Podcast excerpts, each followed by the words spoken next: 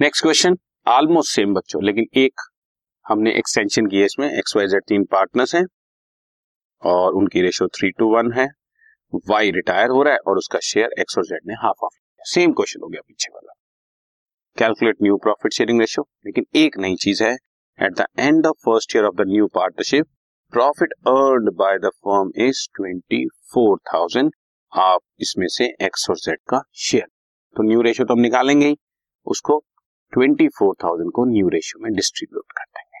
ठीक है ना, सिंपल वही सेम चीज है, कुछ भी नया नहीं है। XYZ पार्टनर्स हैं, 3:1 रेशियो है, Y का शेयर 2/6 है, taken up equally half of by X and Z।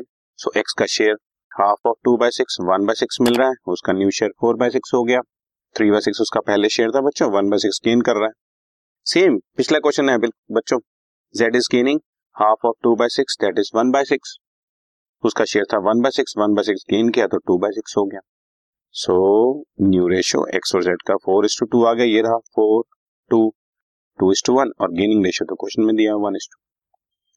Basically ये क्वेश्चन कराया ही सिर्फ इस एंट्री के लिए था कि नई पार्टनरशिप में प्रॉफिट हुआ 24,000, उसको डिस्ट्रीब्यूट करके दिखाओ। So profit loss appropriation debit to X to Z, new partners new ratio 2:1 की न्यू रेशियो जो आई है उसमें डिस्ट्रीब्यूट कर दो। सिंपल है ना, डन।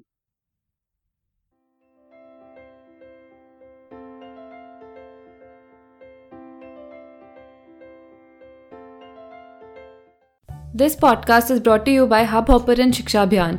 अगर आपको ये पॉडकास्ट पसंद आया तो प्लीज़ लाइक, शेयर और सब्सक्राइब करें और वीडियो क्लासेस के लिए शिक्षा अभियान के यूट्यूब चैनल पर जाएं।